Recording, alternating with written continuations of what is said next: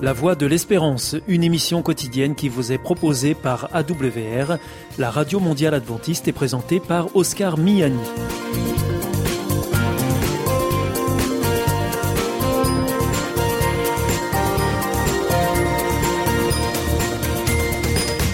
Merci de votre fidélité à la Voix de l'Espérance à travers les ondes, mais aussi par Internet sur www.awr.org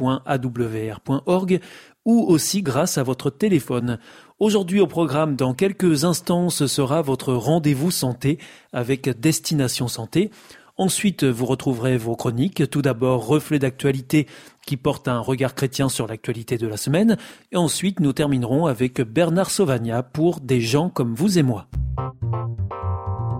Avec Destination Santé, Emmanuel Ducreuset. Bonjour à tous. Le froid se manifeste de différentes façons sur notre organisme. Ainsi, souvent, notre mâchoire est prise de tremblements quasi inarrêtables. Alors pourquoi nos dents se mettent-elles à claquer dès que les températures baissent? L'une des missions de notre organisme est de maintenir sa température interne à 37 degrés. Pour cela, il dispose de deux mécanismes biologiques de défense. D'une part, il renforce son isolation thermique. L'hypothalamus commande au vaisseau à la surface de la peau de se rétrécir. C'est la vasoconstriction qui va aider à retenir la chaleur au niveau des organes vitaux. D'autre part, il commande des contractions musculaires involontaires pour produire de la chaleur, d'où ces grelottements incontrôlables quand il fait vraiment froid, et les claquements de dents irrépressibles qui s'ensuivent quand c'est la mâchoire qui se contracte. Problème, si cette stratégie est efficace d'un point de vue biologique en termes de confort immédiat, elle n'apporte pas beaucoup de bénéfices. En hiver, il faut évidemment agir sur d'autres fronts pour supporter les chutes des températures. Avant toute chose, protégez vos extrémités. Ce sont les premières à souffrir. Prenez aussi l'habitude de superposer les couches de vêtements. L'air emprisonné entre chaque épaisseur est un très bon isolant. Notez enfin que contrairement aux idées reçues, la consommation d'alcool ne réchauffe pas. Elle peut même s'avérer dangereuse, car l'engourdissement atténue les signaux d'alerte du froid.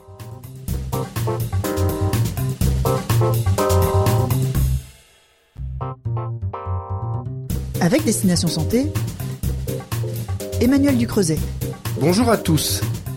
Maladie chronique évolutive, l'obésité expose à de nombreuses complications, mais les patients doivent en plus affronter le regard et le préjugé de la société. Cependant, des acteurs se mobilisent pour faire reculer la grossophobie. Le docteur Vanessa Follop est endocrinologue et nutritionniste au CHU de Rouen. Pour elle, la grossophobie correspond à l'ensemble des attitudes et des comportements hostiles envers les personnes en surpoids ou obèses et qui engendrent stigmatisation et discrimination. Tous les pans de la société sont concernés. Les personnes souffrant d'obésité sont régulièrement confrontées à des attitudes négatives dans leur vie sociale, professionnelle, leur cercle familial, et cela commence dès l'école. Les personnes en obésité sont victimes de moqueries, sont moins bien payées, progressent moins bien dans leur carrière, elles sont dévalorisées en permanence car on les considère comme lentes, paresseuses et incapables. L'obésité est à la fois une problématique sociétale et médicale. Dans les sociétés occidentales, on idéalise la minceur. Sur les réseaux sociaux et dans les médias en général, les histoires de personnes qui ont réussi à perdre des kilos sont mises en avant. Et le récit est souvent le même. Perdre du poids, c'est une question de volonté. Autant de témoignages qui véhiculent l'idée fausse que l'on peut choisir son poids d'équilibre alors que nous ne sommes pas tous égaux face au poids. La grossophobie ne s'arrête pas aux portes de l'hôpital et ou des cabinets médicaux. Les interactions du tissu adipeux avec les autres organes et les mécanismes de régulation du poids sont mal compris.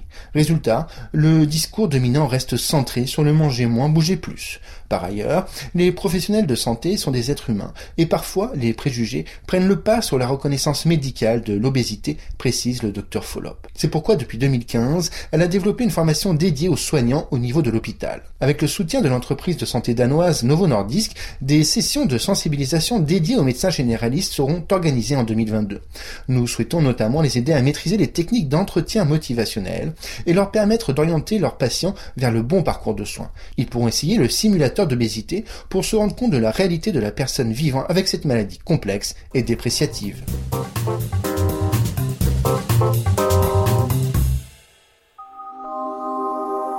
Vous aussi, votre santé vous intéresse? Alors si vous souhaitez en savoir plus, demandez-nous l'ouvrage Santé et bien-être des éditions Vie et Santé. Nous aurons le grand plaisir de vous en adresser un exemplaire gratuitement sur simple demande de votre part à france.awr.org.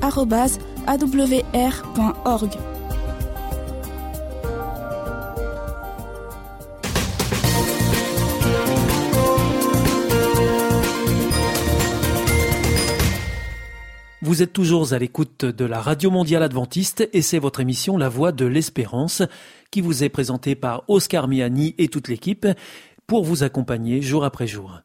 Juste avant, c'était Destination Santé que vous retrouverez sur cette même antenne jeudi prochain à la même heure. Si vous souhaitez avoir une grille des programmes ou bien si vous voulez vous adresser à nos invités, eh bien c'est très simple, il vous suffit de nous le faire savoir depuis notre site internet awr.org ou alors par courrier à IEBC, La Voie de l'Espérance, boîte postale 100 77 193 d'Amarie-Lélis CEDEX. C'est maintenant le moment de poursuivre avec Reflet d'actualité, une chronique qui porte un regard chrétien sur l'actualité de la semaine et juste après, ne manquez pas des gens comme vous et moi avec Bernard Sauvagna. Bonsoir à tous. Après l'Espagne, l'actualité également, Sébastien. Reflet d'actualité. Une approche chrétienne de l'actualité de la semaine. Conviction avec le pasteur Samuel Dissenmeyer. Il y a un mois, Novak Djokovic était expulsé à quelques jours du début de l'Open d'Australie. Il y a quelques jours, il a accordé un entretien à la BBC. Il assure ne pas être anti-vax et ne veut pas être associé à ce mouvement. Je n'ai jamais été contre la vaccination, assure-t-il, confirmant qu'il avait reçu des vaccins dans son enfance. Je comprends que dans le monde, on essaie de faire des gros efforts pour gérer ce virus. Mais j'ai toujours soutenu la liberté de choisir ce que vous mettez dans votre corps. Ainsi, il confirme ne pas être vacciné contre la Covid et ne pas vouloir l'être. Interrogé sur les conséquences possibles participation à des tournois comme Wimbledon ou Roland Garros, Djokovic répond oui, c'est le prix que je suis prêt à payer. Par conviction, serait-il prêt à renoncer à l'opportunité de devenir le plus grand joueur de tennis de tous les temps? À cette question, il répond également oui. Que sommes-nous prêts à faire par conviction? Alors que les Jeux olympiques d'hiver de Pékin viennent de se terminer, nous pouvons nous rappeler des prises de position des nations mondiales sur la participation ou non à la cérémonie d'ouverture en signe d'opposition sur la question des droits de l'homme en Chine. Par exemple, les États-Unis et la Grande-Bretagne ont boycotté cette cérémonie. La France, elle, faisait le choix de ne pas être présente lors de la cérémonie mais de venir soutenir les athlètes. D'ailleurs, ceux-ci sont régulièrement questionnés sur ces questions politiques et sur leurs convictions. Que sommes-nous prêts à faire par conviction? Eric Cantona, ancien footballeur professionnel, a annoncé haut et fort qu'il ne regardera pas la prochaine Coupe du Monde de football. Celle-ci doit se dérouler au Qatar du 21 novembre au 18 décembre prochain. La cause? L'argent et les conditions de travail des ouvriers sur les chantiers des stades. Il est révolté. Ce n'est qu'une question d'argent, et la façon dont ils ont traité les gens qui ont construit les stades est horrible. Des milliers de personnes sont mortes, et pourtant, nous allons fêter cette Coupe du Monde, comme rapporte BFM. Tous ces arguments pour expliquer pourquoi il boycottera la prochaine Coupe du Monde. Personnellement, je ne regarderai pas. Que sommes-nous prêts à faire par conviction? Dans un autre domaine, celui de la politique, on entend parler ces derniers jours d'hommes et de femmes politiques qui, a priori par conviction, font le choix de modifier le soutien qu'ils apportent à un candidat aux élections présidentielles. On connaît des personnes célèbres qui ont fait des choix importants par conviction. Gandhi, Martin Luther King, Nelson Mandela, Mère Teresa, l'abbé Pierre. En citant ces noms, je prends le risque de faire croire que faire des choix par conviction est la marque des grands hommes et femmes de l'histoire. Et donc, qui suis-je moi par rapport à eux? Pourtant, en y réfléchissant dans notre vie de tous les jours, nous sommes amenés à faire des choix en fonction de nos convictions, que ce soit consciemment ou inconsciemment. Ce que nous mangeons, ce que nous lisons, nos loisirs, l'éducation de nos enfants, nos achats. Nous sommes amenés à faire des choix en fonction de ce qui est important pour nous, en fonction de nos valeurs. Voilà par exemple ce que l'apôtre Paul écrit aux chrétiens de Philippe dans sa lettre au chapitre 8 et verset 4. En tout cas, frères et sœurs, Voici ce qui doit vous intéresser. Tout ce qui est vrai et mérite d'être respecté. Tout ce qui est juste et pur. Tout ce qu'on peut aimer et approuver. Tout ce qui est très bon et ce qui mérite des félicitations. Je vois là des éléments concrets à mettre en avant comme critères de choix et comme marqueurs de nos convictions. Alors, pourquoi ne pas malgré tout vivre en cohérence avec nos convictions? C'était Reflet d'actualité, une approche chrétienne de l'actualité de la semaine à retrouver en podcast. Hier ist Adventist World Radio, die Stimme der Hoffnung. Questa è la radio mondiale adventista. La voce della speranza.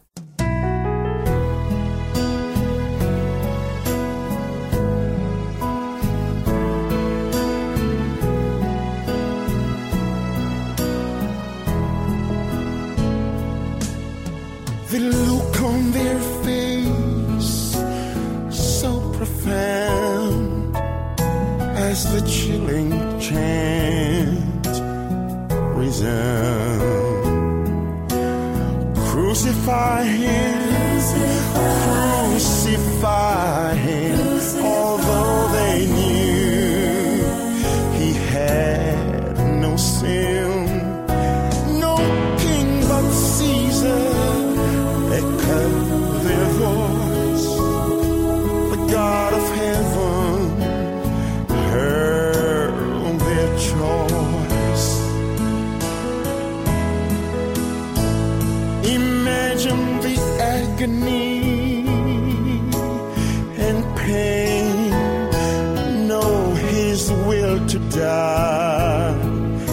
did not win wish I was there to share his grief when he was home between those thieves.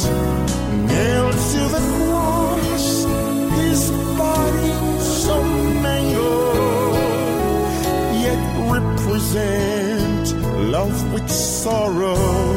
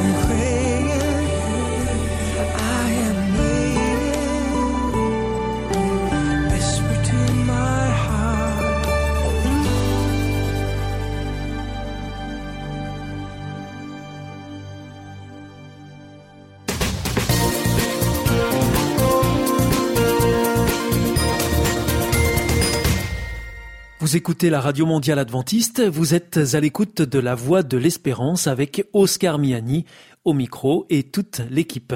Juste avant, c'était Reflet d'actualité que vous retrouverez la semaine prochaine sur cette même antenne et dans cette même émission. Voici maintenant votre dernière chronique du jour avec Bernard Sauvagna pour Des gens comme vous et moi.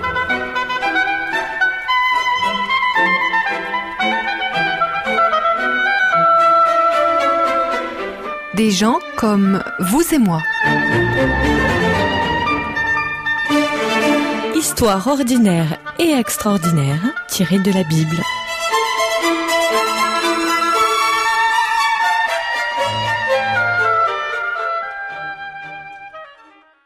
Amos. Amos est un mot hébreu qui veut dire fardeau. Des fois, je me demande si sa mère ne lui a pas choisi ce nom alors qu'elle était dans son neuvième mois de grossesse et qu'elle en avait marre d'attendre et de porter ce fardeau-là. En tout cas, Amos est un personnage qui est tout à fait pittoresque et très intéressant. C'est un homme qui vit à l'époque où le royaume d'Israël est divisé en deux et il habite dans la partie sud. C'est donc un Judéen, un citoyen du territoire de Juda. Il est né, il habite dans un petit village qui s'appelle Tekoa qui se situe à une dizaine de kilomètres au sud de Bethléem.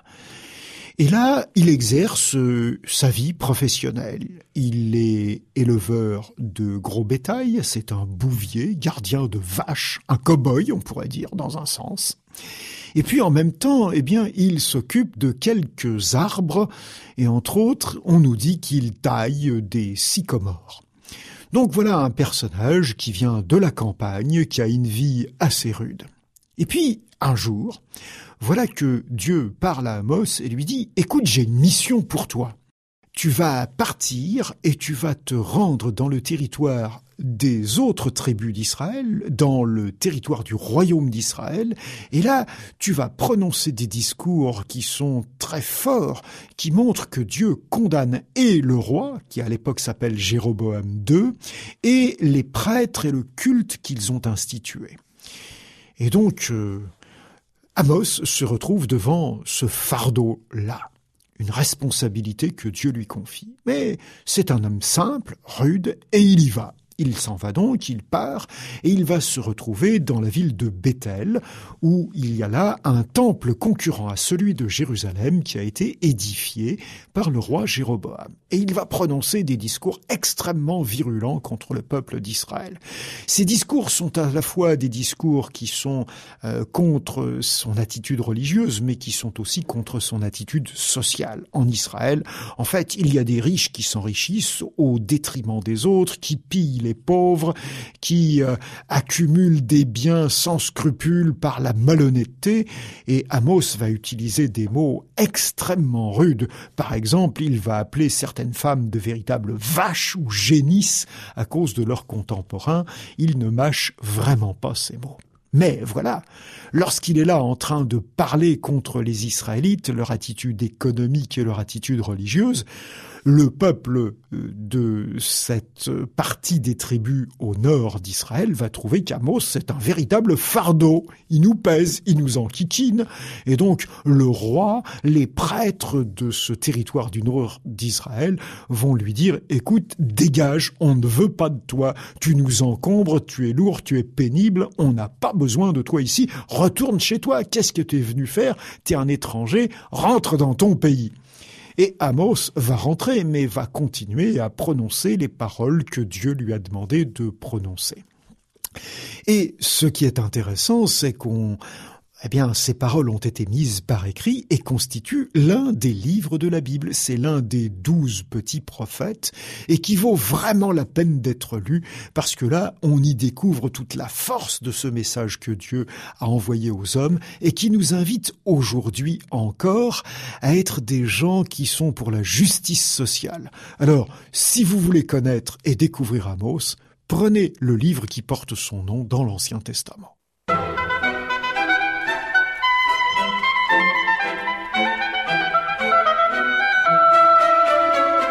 C'était une chronique de Bernard Sauvagnat.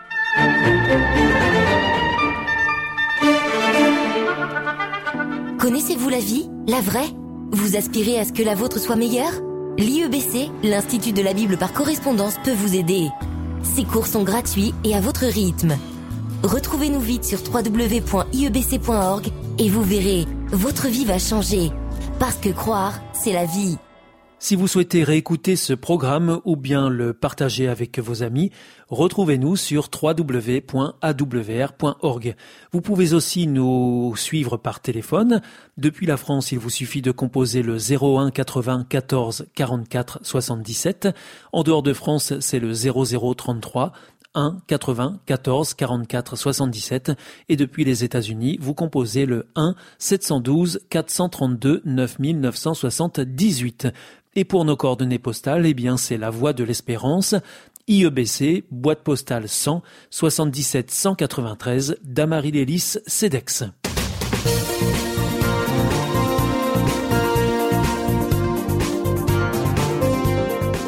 Votre émission est pour aujourd'hui terminée. Vous étiez à l'écoute de la Radio Mondiale Adventiste pour votre émission quotidienne La Voix de l'Espérance. Et vous étiez en compagnie d'Oscar Miani. Nous vous donnons rendez-vous demain à la même heure. D'ici là, portez-vous bien. À demain.